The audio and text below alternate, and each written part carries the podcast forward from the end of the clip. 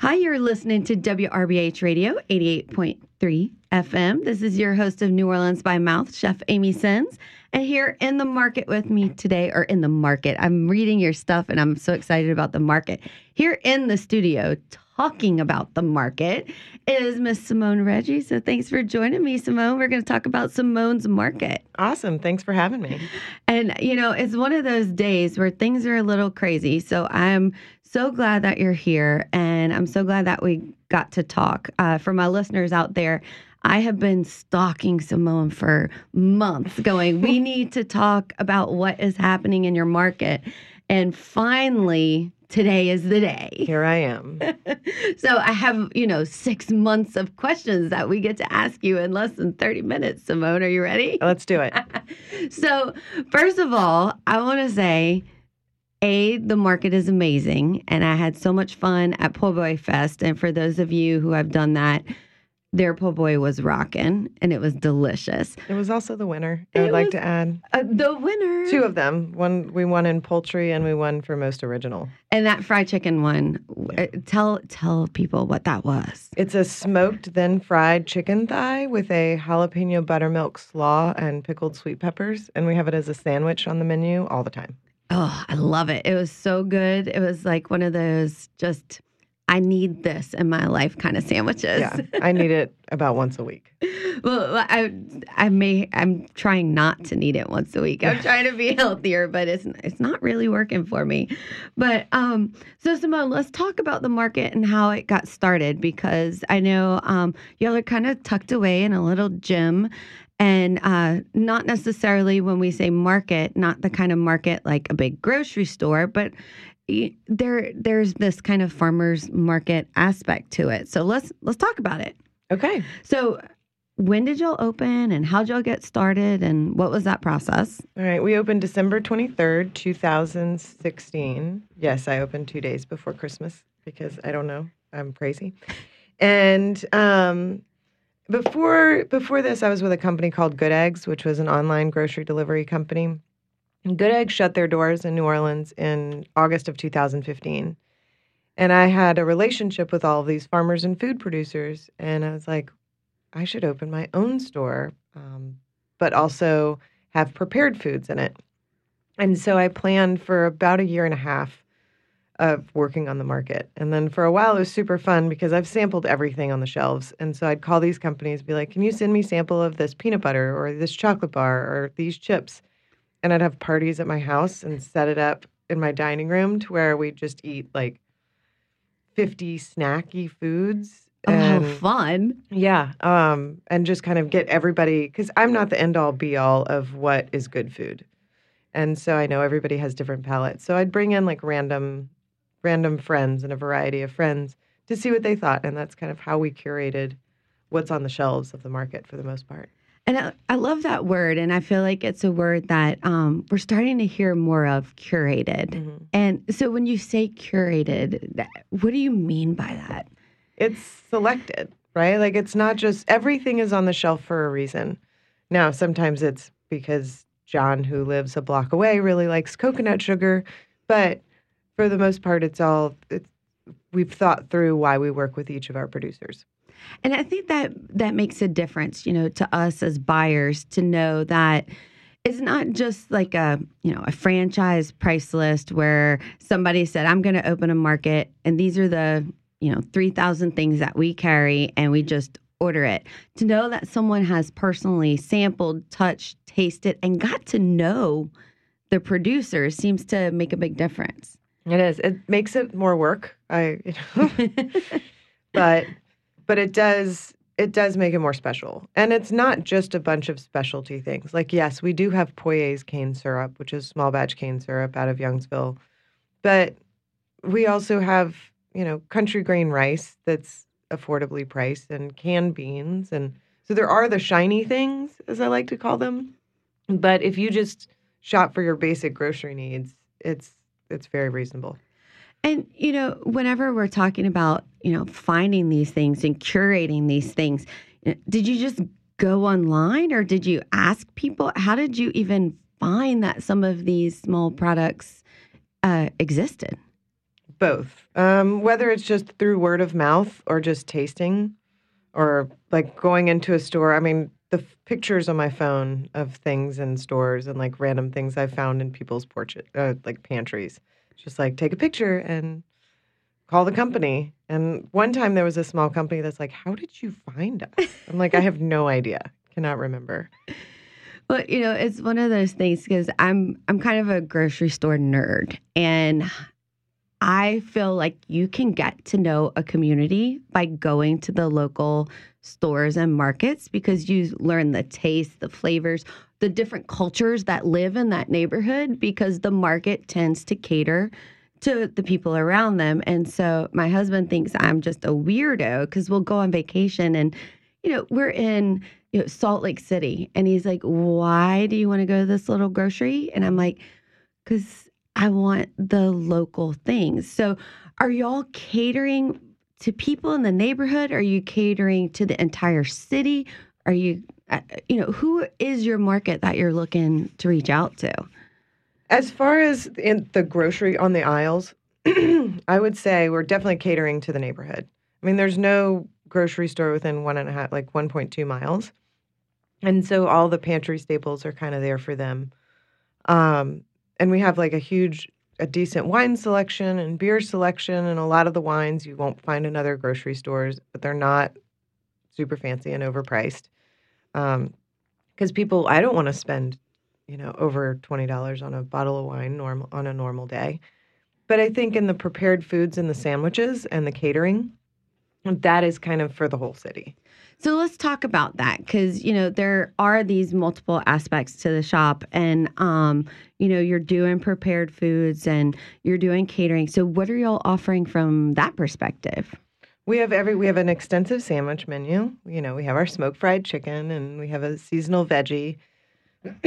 we also do tacos every day, which are so good. And it's like fried shrimp or fish or pulled pork tacos with a jalapeno slaw and the pickled peppers. Oh, they're my favorite. Um, but then now we're getting into, I'm working on creating a few healthy options. So, like, I really like a grain bowl for lunch, you know, like either quinoa or farro with some greens and avocado and a nice sauce and some veggies.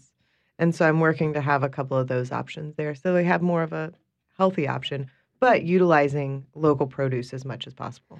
And so, as we're going into the spring season and the summer season, and you're working so closely with the farmers that are bringing the produce to Simone's Market, you know, what should we expect to be available to us? Like, what are the next, you know, what are the next things that are in season that we're going to be seeing?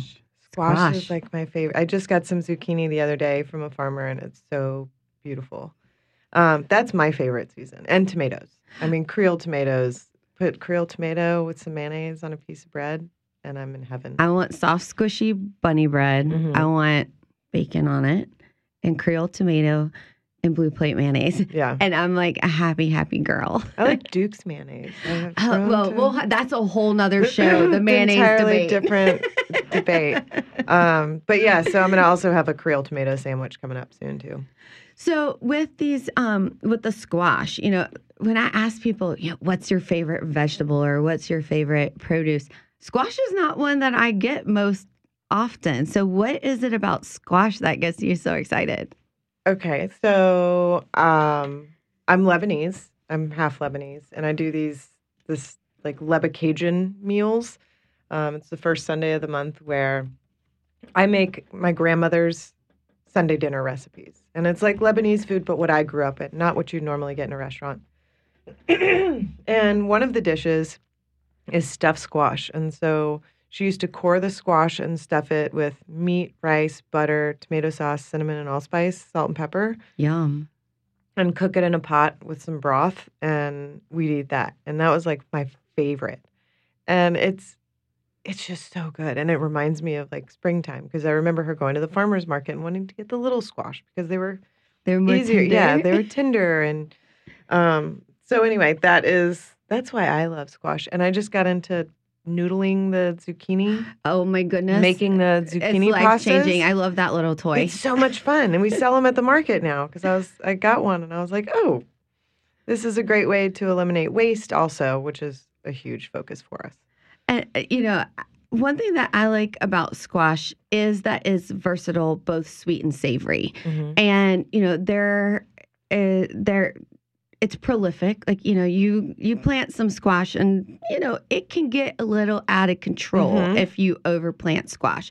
And one of the things I like is that you can pickle it, you can turn it into pie, you can stuff it, and that it kind of takes if it's not a standalone, it just takes on the flavor of what it's cooked with. So I feel like I can sneak a few vegetables in on people hmm and they don't really realize it. Yeah, and you can grill it too. I mean, there are a lot. Yeah, there's lots of options. Well, so with the um the Leba Cajun menu that you do on Sundays, is that like a sit down dinner or is it just come in and, and get the items? Both. Both. So you can either come and pick it up and eat it there, or you can take it home.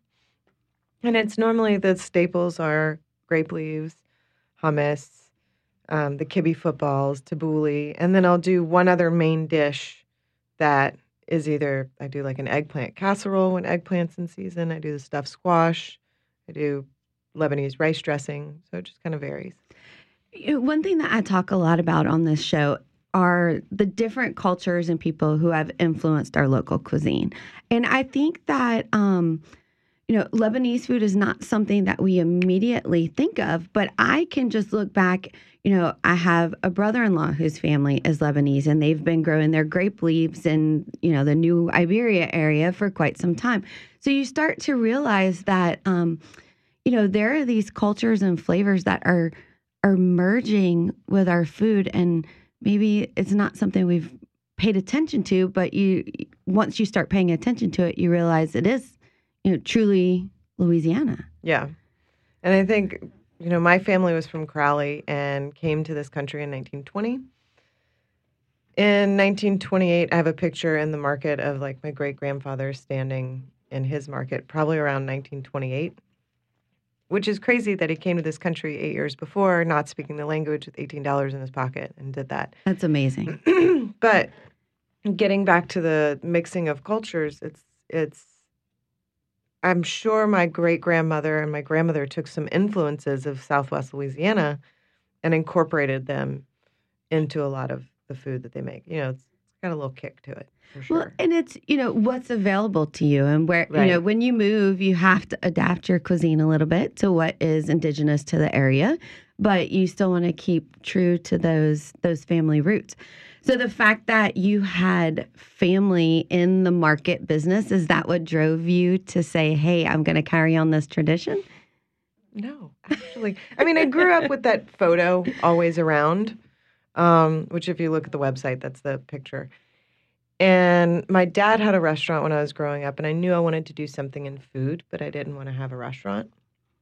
And so when I moved here for grad school eight years ago, my internship was with the John Besh Foundation, starting their microloan program for small farmers. And in doing that, I was like, wow, there's there's not a lot of outlets for these farmers. So I was like, okay, that's something I could do. So I opened Cleaver and Company Butcher Shop, and then I went on with Good Eggs, which focused on local producers. And then now I'm just like, okay, I'm just going to do it. All those things under one roof. I here love we it. are. Well, so in the process, have you, um, you know, had a product that you're like, oh my god, this is terrible. Like we can't, we can't serve this, or something that, as soon as you tasted it, you said, I have to have this in my life. Yes, there are these little um, chocolate bars. Now, when I was doing the sample parties and eating everything, like I sampled so many chocolates, and so friends who would come regularly to the tasting parties would be like, "Ugh," they'd take a bite of chocolate, and then I'm like, "People take whatever you want and bring it home." Well, there are these uh, raw chocolate bars called Honey Mamas. Yeah, right. I'm it writing. down. I'm writing It's it so down, good. y'all. Honey Um, Mama, because that sounds. And It that was is a fun name too. they're they're out of Oregon. I think they were the ones who were like, "How did you find us?" Now they're in a couple more stores here, but they are so good and good for you.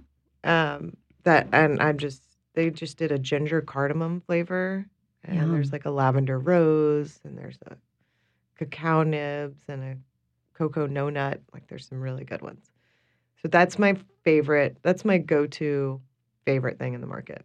What about when y'all were doing the menus for the catering and for the deli part and all that? Are there some dishes that y'all worked on and then you're like, mm, it was great in concept, um, probably not going to fly in the market, or dishes that you know you inspired something that really became a standard or something that you had to offer? We did for Po' Boy Fest, we did a Leba Cajun Po' Boy, which was like hashwi, which is like ground meat with cinnamon and allspice, So good. with tabbouleh and a yogurt sauce. I want that bowl. yeah, that would be such a good bowl. Um, that's a really good idea. Yeah. You need to make that bowl. All there right. you go. Awesome. So anyway, it's like figuring out. Wow, I would have never thought those things would all go together On a bun. On a yeah, on a bun. So it's like making making that kind of work out. Um, I'm trying to think of things that just didn't fly, and it's like we've been kind of found our groove, and that feels like it was a long time ago. But now I'm starting to create new things like twice baked potatoes and chicken nuggets and tacos every day. So where are you getting the ideas for? Or where are you getting inspired to come up with the the menu? Mostly now it is what's what's about to expire from the front of the house produce um, has been my focus. So therefore, it's not a lot of products that are going to be on the menu all the time, but it's like, oh, okay, we have this zucchini and these tomatoes and this kale that all needs to be used. All right, I'm going to make a nice pasta salad. Oh wait, we have some basil. Let's make some pesto and kind of working that way. Um, because mm-hmm. my main goal right now is to eliminate as much waste as possible. And I love that you say that. I had a, a girl, Allison, on the show not too long ago because it, I feel passionately about getting rid of food waste. And I feel like we as Americans buy too much stuff and throw too much stuff away. And we are, you know, there are ways to preserve and use the things that are going, you know, or are expiring or Mhm. ending their their span. But um, you know, as a business, I can only imagine the volume that you'll have that you'll have to think about and manage because if you were to throw it away, you know, it's it's a lot of food. Right. Um, but now we're able to kind of streamline everything between what I need to buy for the kitchen and what Derek, who's my front of the house manager, needs to buy for the grocery floor. And really utilizing that connection there and working working together to eliminate as much as possible. Plus, we work with Okra Abbey, um, which is like a local farm, and they they're picking up our compost. So any produce that we have to waste that cannot go into veg stock, then they pick it up for us. And you know that's it's so funny because you're like cannot go into veg stock. I had a conversation with someone the other day, and I was cutting an onion, and they were just kind of hanging out talking to me while I was cooking. And I had my little Ziploc bag on the counter, and I'm like putting my onion skins in it, and I'm putting my bits and pieces. And they were like, "You can use the onion skins," and I'm like, "Yes." And you can use this, and you can use that, and um, you know, sometimes it just takes somebody reminding us Yeah. that those things can go into a dish and create something delicious and beautiful. Mhm. Yeah, we make a lot of we make our own chicken stock, veg stock, and then we do like a restorative broth. And our chicken stock is like a two day process. And then we do like a restorative bone broth, which has apple cider vinegar and amino acids. So if I wanted to come in and just get some really good, you know, stocks and broths, Mhm. I can buy those from you. Yeah, in the prepared food section. and see that's good because you know a lot of times the difference between a great gumbo and an okay gumbo is the quality of the stock, you Mhm. know, and the the time and the love that went into preparing it. Yeah. And it's a whole different ball game that you know than the the gel of bouillon that Yeah. you put in the water and um you know definitely less salty, right? Yeah, exactly. Well, so you know, we have a little bit of time left. Are there any things that are you know happening at the market, coming up at the market, or any um, great um, you know farmers that you want to talk about? Anything that you like? This the world needs to know this. Um, we want to work with a lot more. So I'm a lot more chefs and people coming up in the food world. And so we have this beautiful kitchen that you know, our the market closes at eight. And so if people would ever want to come and pop up and do pop up dinners at night, it's a perfect venue for them. Um, I'm we're working on that, and then also working on like meal kits. So there's HelloFresh and Blue Apron. A lot of times that's hard for people because you have to commit to three a week delivered to your house. And so what I'm going to do is work with some local chefs such as yourself and you're going to give me a recipe and then people She's can, demanding it on the air so Yes. that everyone knows.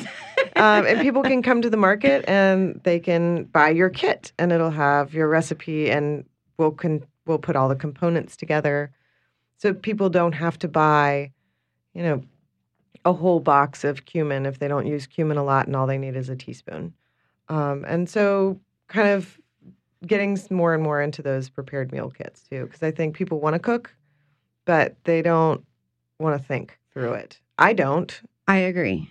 I agree. time, so. Um, you know, I feel like people want to cook. They want to embrace new flavors and ideas, but they're not necessarily willing to commit. hmm Um, but also there's this kind of we want to get around the table. We want to spend time with friends and family, and we want to get back to that family meal, but somehow life gets in the way.